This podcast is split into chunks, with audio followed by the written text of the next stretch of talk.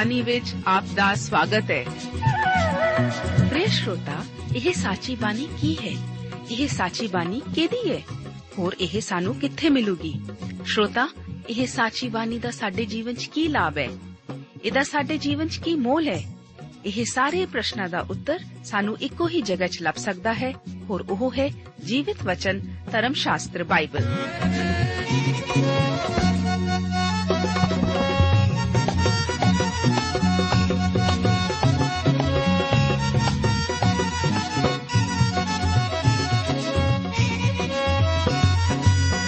ਧਰਮ ਸ਼ਾਸਤਰ ਬਾਈਬਲ। ਉਹੀ ਜੀਵਿਤ ਵਚਨ ਦਾ ਅਸੀਂ ਇਸ ਕਾਰਜਕ੍ਰਮ ਵਿੱਚ ਅਧਿਐਨ ਕਰਾਂਗੇ।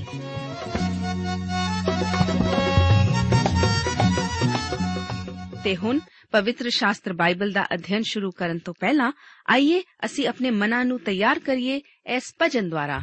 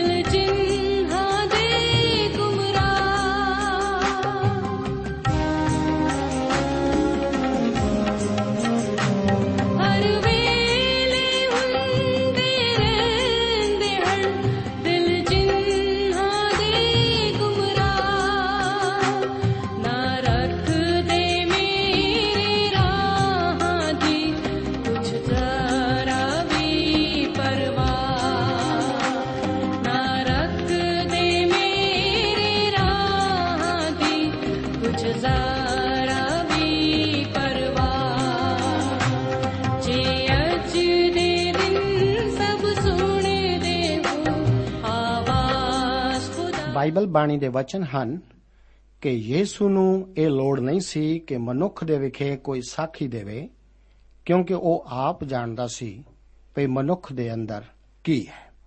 ਪਿਆਰੇ ਦੋਸਤੋ, ਅੱਜ ਦੇ ਇਸ ਬਾਈਬਲ ਅਧਿਨ ਪ੍ਰੋਗਰਾਮ ਵਿੱਚ ਯੋਹੰਨਾ ਦੀ ਇੰਜੀਲ 2 ਅਧਿਆਏ, ਉਸ ਦੀਆਂ 8 ਤੋਂ ਲੈ ਕੇ 25 ਆਇਤਾਂ ਬਾਰੇ ਗੌਰ ਕਰਨ ਲਈ ਆਪ ਦਾ ਸਵਾਗਤ ਹੈ।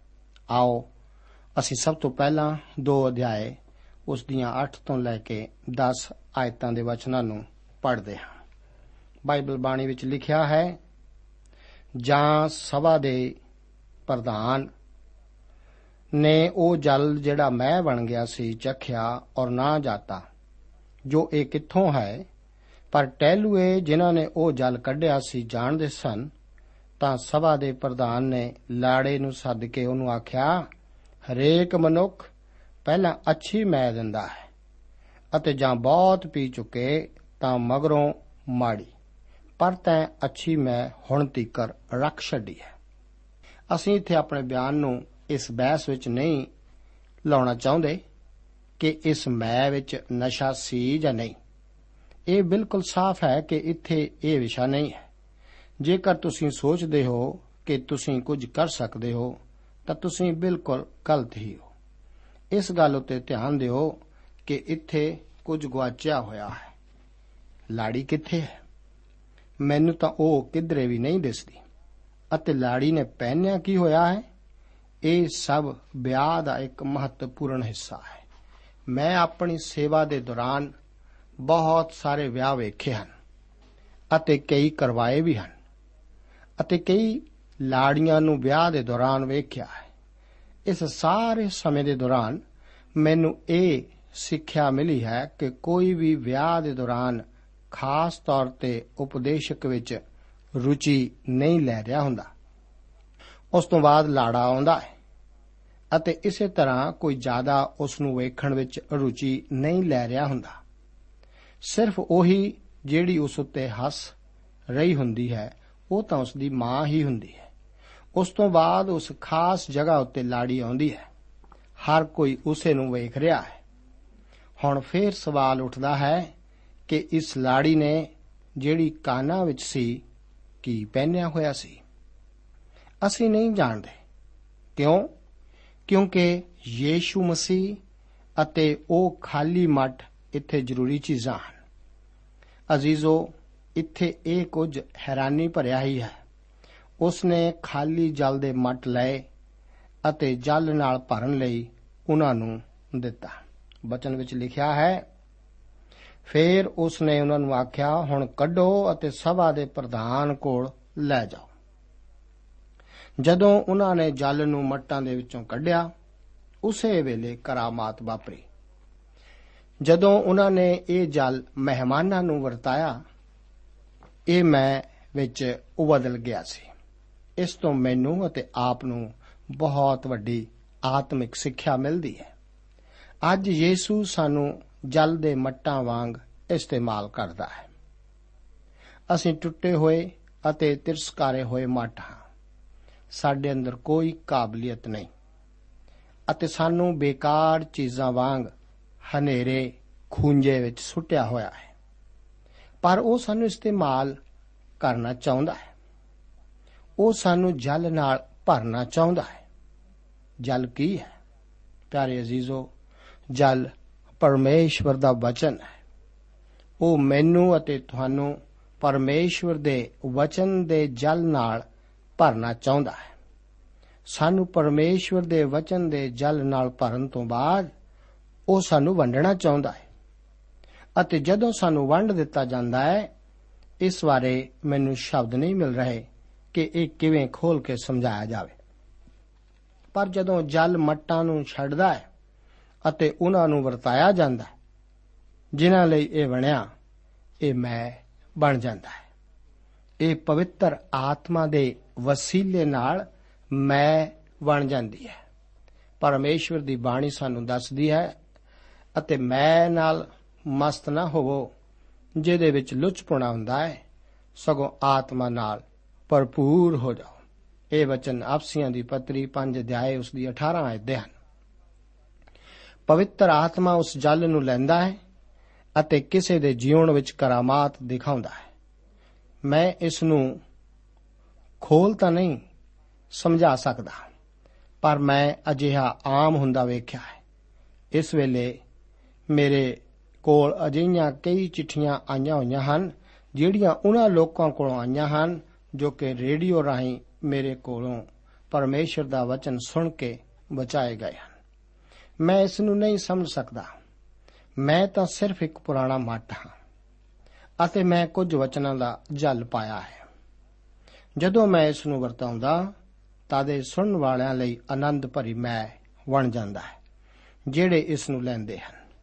ਕਈ ਬਰੇ ਪਹਿਲਾਂ ਦੀ ਗੱਲ ਹੈ, ਮੈਂ ਇੱਕ ਮਸੀਹੀ ਟੋਲੀ ਨਾਲ ਗੱਲਾਂ ਕਰ ਰਿਹਾ ਸਾਂ।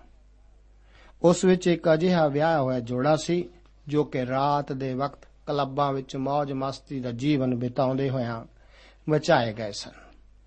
ਉਹਨਾਂ ਨੇ ਆਖਿਆ ਕਿ ਉਹ ਆਪਣੀ ਬੁੱਧ ਮਸੀਹ ਲਈ ਇਸਤੇਮਾਲ ਕਰਨ ਜਾ ਰਹੇ ਹਨ। ਮੈਨੂੰ ਇਹ ਜ਼ਿਆਦਾ ਢੁਕਮਾ ਨਹੀਂ ਸੀ ਲੱਗਾ। ਮੈਂ ਬਾਅਦ ਵਿੱਚ ਉਹਨਾਂ ਨੂੰ ਆਖਿਆ ਕਿ ਉਹ ਕਲੱਬਾਂ ਵਿੱਚ ਕਿਸ ਤਰ੍ਹਾਂ ਦੀ ਬੁੱਧ ਦਾ ਇਸਤੇਮਾਲ ਕਰਦੇ ਸੀ, ਜਿਸ ਨੂੰ ਕਿ ਹੁਣ ਪ੍ਰਭੂ ਯੀਸ਼ੂ ਮਸੀਹ ਜੀ ਇਸਤੇਮਾਲ ਕਰ ਸਕਦਾ ਸੀ। ਉਹ ਉੱਤਰ ਦੇਣ ਲਈ ਇੱਧਰ ਉੱਧਰ ਝਾਕਣ ਲੱਗੇ। ਇਸ ਲਈ ਮੈਂ ਕਿਹਾ ਕਿ ਜਦੋਂ ਮੈਂ ਅਤੇ ਆਪ ਮਸੀਹ ਕੋਲ ਆਏ ਉਸ ਨੇ ਸਾਡੇ ਅੰਦਰ ਪਾਪ ਤੋਂ ਛੁੱਟ ਹੋਰ ਕੋਈ ਗੱਲ ਨਹੀਂ ਸੀ ਵੇਖੀ। ਉਸ ਨੇ ਸਾਨੂੰ ਪੁਰਾਣੇ ਬੇਕਾਰ ਪਏ ਮੱਟਾਂ ਵਾਂਗ ਪਾਇਆ ਸੀ।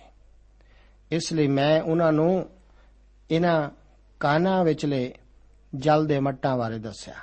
ਮੈਂ ਉਹਨਾਂ ਨੂੰ ਦੱਸਿਆ ਕਿ ਪ੍ਰਭੂ ਯੀਸੂ ਉਹਨਾਂ ਦੇ ਜੀਵਨ ਨੂੰ ਪਰਮੇਸ਼ਵਰ ਦੇ ਵਚਨ ਰੂਪੀ ਜਲ ਨਾਲ ਭਰਨਾ ਚਾਹੁੰਦਾ ਹੈ ਅਤੇ ਉਸ ਤੋਂ ਬਾਅਦ ਉਹਨਾਂ ਨੂੰ ਵੰਡਣਾ ਚਾਹੁੰਦਾ ਹੈ।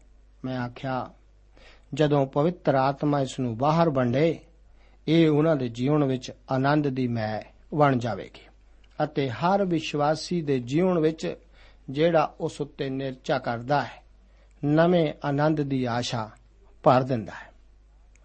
ਉਹਨਾਂ ਨੇ ਇਸ ਸਲਾਹ ਨੂੰ ਮੰਨਿਆ ਅਤੇ ਅਸੀਂ ਚੰਗੇ ਦੋਸਤ ਬਣੇ ਰਹੇ। ਕਈ ਸਾਲਾਂ ਬਾਅਦ ਮੈਂ ਉਹਨਾਂ ਨੂੰ ਇੱਕ ਸ਼ਹਿਰ ਵਿੱਚ ਮਿਲਿਆ। ਉਹ ਪ੍ਰਭੂ ਦੀ ਸੇਵਾ ਵਿੱਚ ਜੁਟੇ ਹੋਏ ਸਨ। ਉਹਨਾਂ ਨੇ ਮੈਨੂੰ ਵੇਖ ਕੇ ਇੱਕ ਉੱਚੀ ਉਤੇਜਨਾ ਭਰੀ ਆਵਾਜ਼ ਵਿੱਚ ਕਿਹਾ, ਉਹੀ ਪੁਰਾਣਾ ਟੁੱਟਿਆ ਹੋਇਆ ਜਲ ਦੇ ਮੱਟਾਂ ਦਾ ਜੋੜਾ। ਮੈਂ ਇਹ ਕਹਿਣਾ ਚਾਹੁੰਦਾ ਹਾਂ ਕਿ ਪਰਮੇਸ਼ਵਰ ਨੇ ਉਹਨਾਂ ਨੂੰ ਇਸਤੇਮਾਲ ਕੀਤਾ। ਪਰ ਉਸ ਬੁੱਧ ਨਾਲ ਨਹੀਂ ਜਿਹੜੀ ਉਹ ਰਾਤ ਦੇ ਕਲੱਬਾਂ ਵਿੱਚ ਇਸਤੇਮਾਲ ਕਰਦੇ ਸਨ। ਉਸ ਨੇ ਉਹਨਾਂ ਨੂੰ ਜੀਵਨ ਦੇ ਵਚਨਾਂ ਦੇ ਜਲ ਨਾਲ ਭਰਿਆ। ਮੇਰੇ ਪਿਆਰੇ ਅਜੀਜ਼ੋ, ਇੱਥੇ ਇਹ ਉਪਦੇਸ਼ ਤੁਹਾਡੇ ਅਤੇ ਮੇਰੇ ਲਈ ਹੈ। ਉਹ ਸਾਨੂੰ ਪਰਮੇਸ਼ਰ ਦੇ ਵਚਨਾਂ ਨਾਲ ਭਰਨਾ ਚਾਹੁੰਦਾ ਹੈ ਅਤੇ ਉਸ ਤੋਂ ਬਾਅਦ ਵੰਡਣਾ ਵੀ। ਆਓ, ਹੁਣ ਅੱਗੇ 11 ਅਤੇ 12 ਆਇਤਾਂ ਨੂੰ ਪੜ੍ਹਦੇ ਹਾਂ। ਬਚਨ ਵਿੱਚ ਲਿਖਿਆ ਹੈ ਇਹ ਨਿਸ਼ਾਨਾਂ ਦਾ ਆਰੰਭ ਸੀ, ਜਿਹੜਾ ਯੀਸੂ ਨੇ ਗਲੀਲ ਦੇ ਕਾਨਾ ਵਿੱਚ ਵਿਖਾ ਕੇ ਆਪਣਾ ਤੇਜ ਪ੍ਰਗਟ ਕੀਤਾ ਔਰ ਉਹਦੇ ਚੇਲਿਆਂ ਨੇ ਉਸ ਉੱਤੇ ਨੇਚਾ ਕੀਤੀ। ਇਹਦੇ ਪਿੱਛੋਂ ਉਹ ਔਰ ਉਸ ਦੀ ਮਾਤਾ ਅਤੇ ਉਸ ਦੇ ਭਰਾ ਅਤੇ ਉਸ ਦੇ ਚੇਲੇ ਕਫਰਨਾਹੂਮ ਨੂੰ ਗਏ ਅਤੇ ਉੱਥੇ ਕੁਝ ਦਿਨ ਟਿਕੇ। ਇਹ ਸ਼ਾਇਦ ਉਸ ਵੇਲੇ ਨੂੰ ਪ੍ਰਗਟ ਕਰ ਰਿਹਾ ਹੈ ਜਦੋਂ ਉਸ ਨੂੰ ਉਸ ਦੇ ਆਪਣੇ ਇਲਾਕੇ ਵਾਲਿਆਂ ਨੇ ਕਬੂਲ ਨਹੀਂ ਸੀ ਕੀਤਾ। ਜਦੋਂ ਉਹ ਸਮਾਜ ਵਿੱਚ ਜਾ ਕੇ ਖੜਾ ਹੋਇਆ, ਤਦ ਉਹਨਾਂ ਨੇ ਆਖਿਆ, ਭਲਾ ਇੱਕ ਇਹ ਯੂਸਫ ਦਾ ਪੁੱਤਰ ਨਹੀਂ। ਲੂਕਾ ਦੀ ਇੰਜੀਲ 4 ਅਧਿਆਇ ਉਸ ਦੀ 22 ਆਇਤ ਵਿੱਚ ਅਸੀਂ ਇਹ ਪੜ੍ਹਦੇ ਹਾਂ। ਉਹਨਾਂ ਨੇ ਸ਼ਾਇਦ ਉਸੇ ਵੇਲੇ ਉਸ ਨੂੰ ਪਾਰ ਦਿੱਤਾ ਹੁੰਦਾ ਉਸ ਨੂੰ ਮਾਰ ਦਿੱਤਾ ਹੁੰਦਾ। ਇਸ ਲਈ ਉਸਨੇ ਆਪਣਾ ਡੇਰਾ ਹੇਠਾਂ ਕਫਰਨਹੂਮ ਨੂੰ ਬਦਲਿਆ। ਜਿੱਥੋਂ ਤੱਕ ਮੇਰਾ ਵਿਚਾਰ ਹੈ, ਉਸਨੇ ਆਪਣੀ ਤਿੰਨਾਂ ਦਿਨਾਂ ਦੀ ਸੇਵਕਾਈ ਦੇ ਦੌਰਾਨ, ਇਹਨਾਂ ਤਿੰਨਾਂ ਸਾਲਾਂ ਦੌਰਾਨ ਆਪਣਾ ਡੇਰਾ ਕਫਰਨਹੂਮ ਵਿਖੇ ਹੀ ਰੱਖਿਆ ਸੀ। ਅਗਲੀ 13 ਆਇਤ ਦੇ ਵਚਨ ਹਨ, ਯਹੂਦੀਆਂ ਦਾ ਪਸਾਹ ਦਾ ਤਿਉਹਾਰ ਨੇੜੇ ਸੀ, ਤਾਂ ਯੀਸੂ ਯਰੂਸ਼ਲਮ ਨੂੰ ਗਿਆ। ਪਿਆਰੇ ਦੋਸਤੋ, ਇੱਥੇ ਹੁਣ ਇੱਕ ਹੋਰ ਥਾਂ ਦਾ ਜ਼ਿਕਰ ਹੈ। ਉਹ ਗਲੀਲ ਦੇ ਕਾਨਾ ਤੋਂ ਸ਼ੁਰੂ ਹੋਇਆ ਉੱਥੋਂ ਕਫਰਨਹੂਮ ਨੂੰ ਗਿਆ ਤੇ ਹੁਣ ਯਰੂਸ਼ਲਮ ਵਿੱਚ ਹੈ। ਇਸ ਗੱਲ ਉੱਤੇ ਧਿਆਨ ਦਿਓ। ਯੋਹੰਨਾ ਇਸ ਤਿਉਹਾਰ ਨੂੰ ਯਹੂਦੀਆਂ ਦੇ ਫਸਾ ਦਾ ਨਾਂ ਦਿੰਦਾ ਹੈ। ਇਹ ਯਹੋਵਾ ਦੇ ਫਸਾ ਨਾਲੋਂ ਲੰਬਾ ਨਹੀਂ ਹੈ। ਇਹ ਯਹੂਦੀਆਂ ਦਾ ਇੱਕ ਪਰਵ ਸੀ, ਇੱਕ ਧਾਰਮਿਕ ਪਰਵ, ਜੋ ਕਿ ਵੇਖਣ ਲਈ ਇੱਕ ਬਿਨਾ ਮਤਲਬ ਵਿਖਾਵੇ ਵਾਲੀ ਪ੍ਰਥਾ ਹੀ ਜਾਪਦੀ ਹੈ। ਜਿਸ ਦੇ ਵਿਸ਼ੇ ਵਿੱਚ ਫਸਾ ਮਨਾਇਆ ਜਾਂਦਾ ਸੀ, ਉਹ ਹੁਣ ਆ ਗਿਆ ਸੀ। ਲਿਖਿਆ ਹੈ, ਕਿਉਂ ਜੋ ਸਾਡਾ ਫਸਾ ਦਾ ਲੇਲਾ ਅਰਥਾਤ ਮਸੀਹ ਬਲੀਦਾਨ ਹੋਇਆ। ਇਹ ਵਚਨ ਪਹਿਲੀ ਕੁਰਿੰਥੀਆਂ ਦੀ ਪੱਤਰੀ 5 ਅਧਿਆਇ ਉਸ ਦੀ 7 ਆਇਤ ਦੇ ਹਨ। ਸਾਡਾ ਪ੍ਰਭੂ ਯਰੂਸ਼ਲਮ ਨੂੰ ਗਿਆ। ਉਹ ਉਸ ਦੀ ਸੇਵਕਾਈ ਦੀ ਸ਼ੁਰੂ ਦੀ ਗੱਲ ਨਹੀਂ, ਪਰ ਪਹਿਲੇ ਸਾਲ ਦੀ ਅਖੀਰ ਵਿੱਚ ਦੀ। ਸਾਰੇ ਨਰ ਮਨੁੱਖਾਂ ਲਈ ਸਾਲ ਵਿੱਚ ਤਿੰਨ ਵਾਰ ਯਰੂਸ਼ਲਮ ਨੂੰ ਜਾਣਾ ਜ਼ਰੂਰੀ ਸੀ। ਇੱਕ ਵਾਰੀ ਫਸਾ ਦੇ ਪਰਵ ਦੇ ਦੌਰਾਨ ਇੱਕ ਵਾਰੀ ਪਿੰਤੇਕੁਸ ਦੇ ਪਰਵ ਦੇ ਦੌਰਾਨ, ਇੱਕ ਵਾਰੀ ਤੰਬੂਆਂ ਦੇ ਪਰਵ ਦੇ ਦੌਰਾਨ। ਉਹ 14 ਅਪ੍ਰੈਲ ਨੂੰ ਫਸਾ ਦੇ ਪਰਬ ਨੂੰ ਗਿਆ।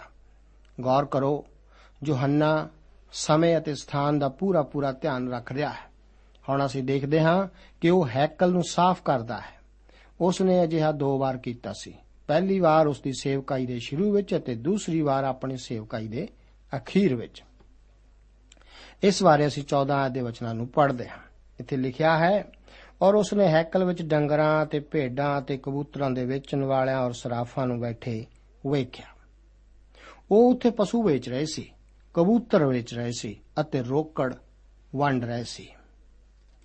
ਇਹ ਬੜੀ ਹੀ ਦਿਲਚਸਪ ਗੱਲ ਸੀ ਕਿ ਉਹ ਹੋਰ ਕਿਸੇ ਵੀ ਤਰ੍ਹਾਂ ਦਾ ਰੋਕੜ ਨਹੀਂ ਸੀ ਲੈਂਦੇ ਸਿਵਾਏ ਹੈਕਲ ਦੇ ਰੋਕੜ ਤੋਂ। ਇਸ ਤੋਂ ਇਲਾਵਾ ਉਹ ਹੋਰ ਕਿਸੇ ਵੀ ਤਰ੍ਹਾਂ ਦੀ ਵਸਤੂ ਨਹੀਂ ਸੀ ਵਰਤਣ ਦਿੰਦੇ। ਇਸ ਲਈ ਉਹਨਾਂ ਨੇ ਇਸ ਨੂੰ ਪੈਸੇ ਬਦਲਣ ਵਾਲੀ ਥਾਂ ਬਣਾਇਆ ਹੋਇਆ ਸੀ ਅਤੇ ਇਸ ਤੋਂ ਉਹਨਾਂ ਨੂੰ ਮੋਟਾ ਮੁਨਾਫਾ ਹੁੰਦਾ ਸੀ। ਪਿਛਲੀ ਵਾਰ ਮੈਂ ਆਪਣੀ ਯੂਰਪੀ ਫੇਰੀ ਤੋਂ ਜਦੋਂ ਵਾਪਸ ਪਰਤਿਆ, ਤਦ ਉਹ ਸਾਰੇ ਛੋਟੇ-ਮੋਟੇ ਸਿੱਕੇ ਜੋ ਕਿ ਉੱਥੋਂ ਦੇ ਸਨ, ਮੈਂ ਉਹ ਬਦਲ ਲਏ ਸਨ। ਕਿਉਂਕਿ ਮੈਂ ਉਹਨਾਂ ਦਾ ਇਸਤੇਮਾਲ ਇੱਥੇ ਲੈਣ ਦੇਣ ਵਾਸਤੇ ਨਹੀਂ ਸੀ ਕਰ ਸਕਦਾ। ਹਵਾਈ ਅੱਡੇ ਉੱਤੇ ਇਸ ਤਰ੍ਹਾਂ ਦੀ ਰੋਕੜ ਦੀ ਅਦਲਾ-ਬਦਲੀ ਕਰਨ ਲਈ ਇੱਕ ਥਾਂ ਹੈ ਸੀ। ਮੈਂ ਉੱਥੇ ਗਿਆ ਤੇ ਉਹਨਾਂ ਨੇ ਇਸ ਨੂੰ ਭਾਰਤੀ ਰੋਕੜ ਵਿੱਚ ਬਦਲ ਦਿੱਤਾ ਸੀ। ਪਰ ਉਹ ਕਦੇ ਵੀ ਉਨਾ ਨਹੀਂ ਦਿੰਦੇ ਜਿੰਨਾ ਸਾਨੂੰ ਉਸ ਦੇ ਬਦਲੇ ਮਿਲਣਾ ਚਾਹੀਦਾ। ਹੈ। ਠੀਕ ਇਹੋ ਹੀ ਧੰਦਾ ਉੱਥੇ ਠੀਕ ਹੈਕਲ ਦੇ ਅੰਦਰ ਚੱਲ ਰਿਹਾ ਸੀ। ਉਹਨਾਂ ਨੇ ਇਹੋ ਤਰੀਕਾ ਕਿਉਂ ਅਪਣਾਇਆ ਹੋਇਆ ਸੀ? ਉਹ ਅਜਿਹਾ ਕਿਉਂ ਕਰ ਰਹੇ ਸੀ?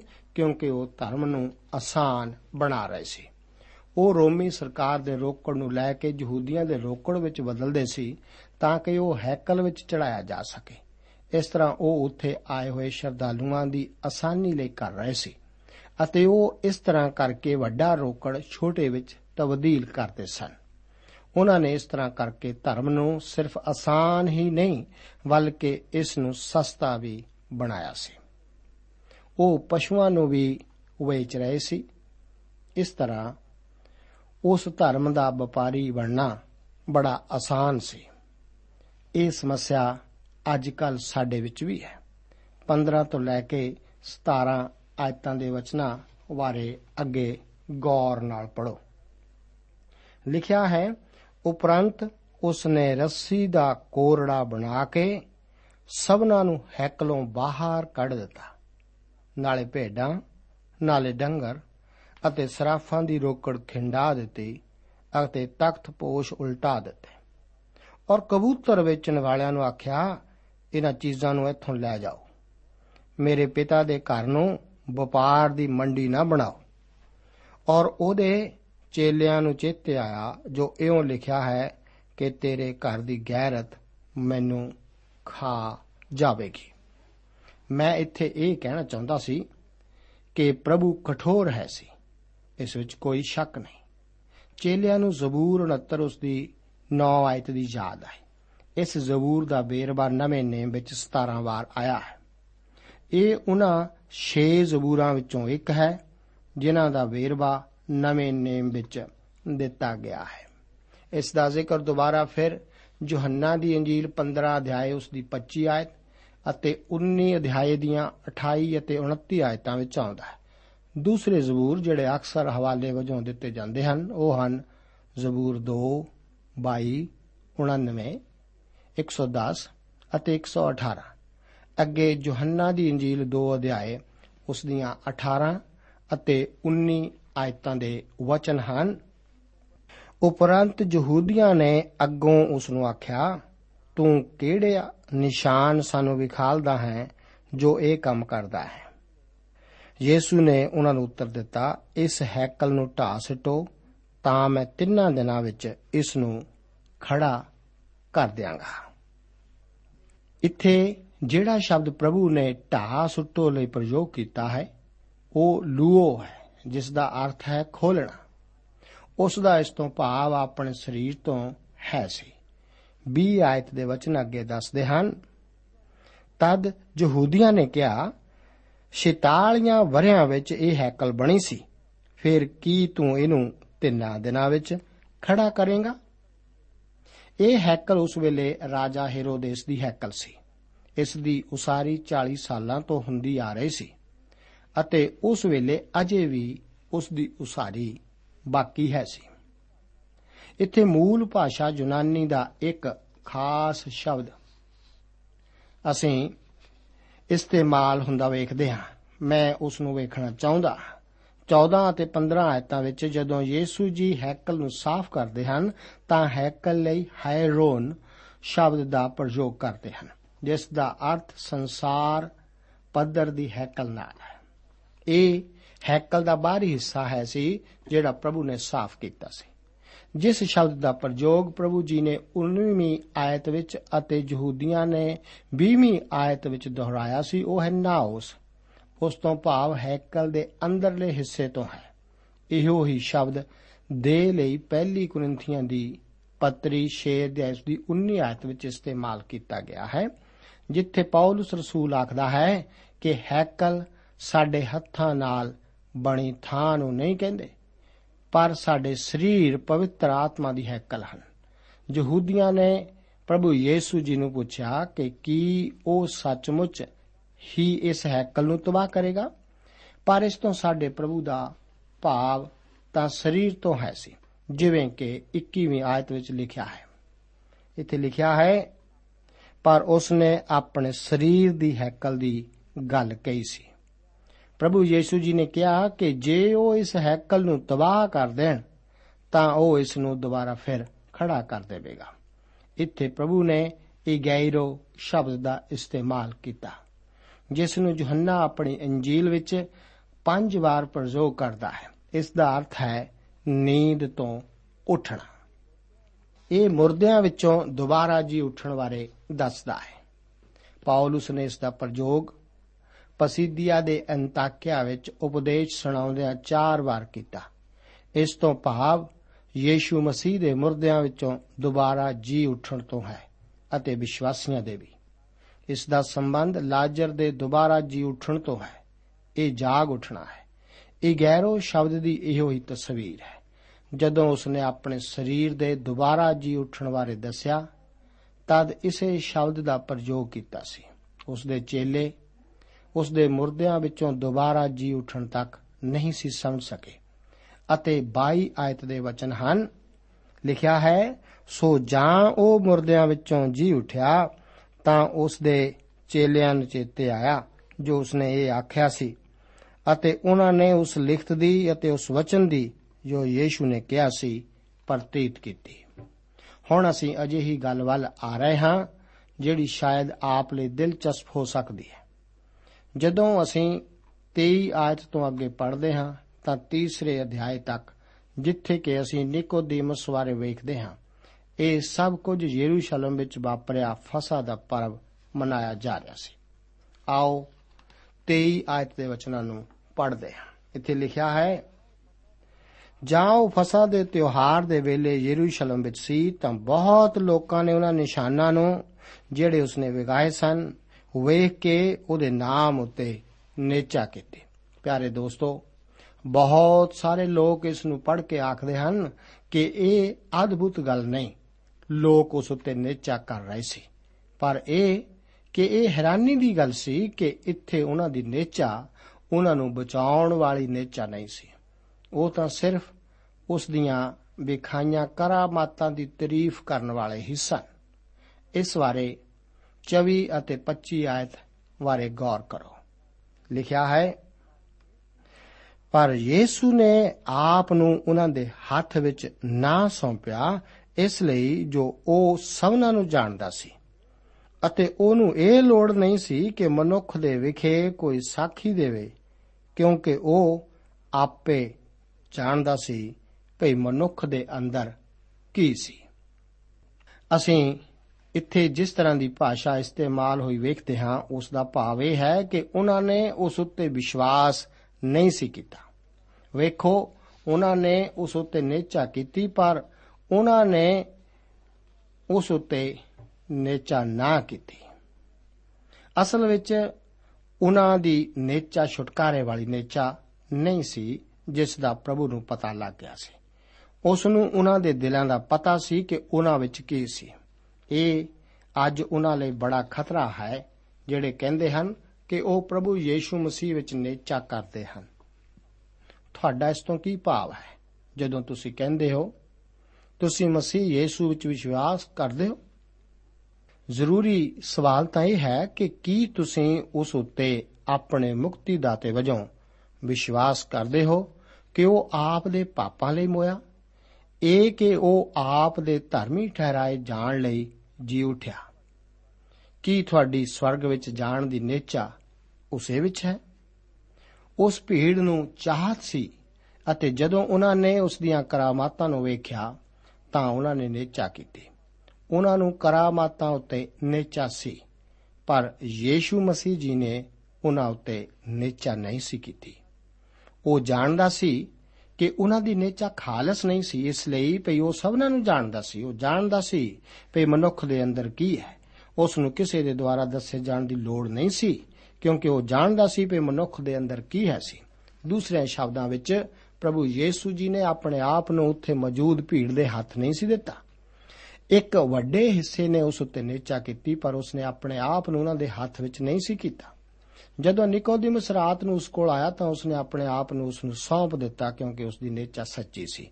ਇਹ ਬੜੀ ਅਜੀਬ ਗੱਲ ਹੈ ਕਿ ਇਸ ਤੋਂ ਬਾਅਦ ਦੀ ਘਟਨਾ ਨੇ ਇਸ ਅਧਿਆਏ ਦੀ ਗੱਲ ਨੂੰ ਰੋਕ ਦਿੱਤਾ ਸੀ। ਇਸ ਬਾਰੇ ਜਾਣਨਾ ਅਗਲੇ ਪ੍ਰੋਗਰਾਮ ਵਿੱਚ ਜਾਰੀ ਰੱਖਿਆ ਜਾਵੇਗਾ। ਅਗਲੇ ਪ੍ਰੋਗਰਾਮ ਵਿੱਚ ਸਾਡੇ ਨਾਲ ਸ਼ਰੀਕ ਹੋਣਾ ਨਾ ਭੁੱਲਣਾ, ਪ੍ਰਭੂ ਆਪ ਨੂੰ ਅੱਜ ਦੇ ਇਹਨਾਂ ਵਚਨਾਂ ਨਾਲ ਅਸੀਸ ਦੇਵੇ। ਜੈ ਮਸੀਹ। ਦੀ ਦੋਸਤੋ, ਸਾਨੂੰ ਉਮੀਦ ਹੈ ਕਿ ਇਹ ਕਾਰਜਕ੍ਰਮ ਤੁਹਾਨੂੰ ਪਸੰਦ ਆਇਆ ਹੋਵੇਗਾ। ਤੇ ਇਹ ਕਾਰਜਕ੍ਰਮ ਸੁਣ ਕੇ ਤੁਹਾਨੂੰ ਬਰਕਤਾਂ ਮਿਲੀਆਂ ਹੋਣਗੀਆਂ।